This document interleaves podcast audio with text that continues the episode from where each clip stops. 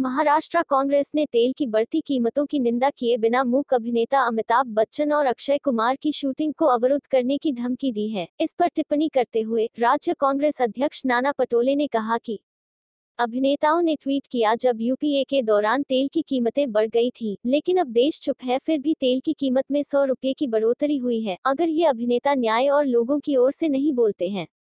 तो उन्हें राज्य में अपने सिनेमाघरों की शूटिंग करने की अनुमति नहीं दी जाएगी, एक बयान में भाजपा ने कहा, पूरा देश अमिताभ और अक्षय कुमार के पक्ष में है जो देश के हितों के बारे में ट्वीट करते हैं।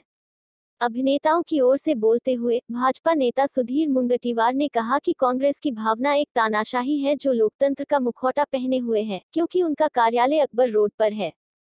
इसलिए वह केवल अकबर की सड़क पर ही चलेंगे, अमिताभ बच्चन को अपनी धमकियों के बारे में चिंतित नहीं होना पड़ेगा।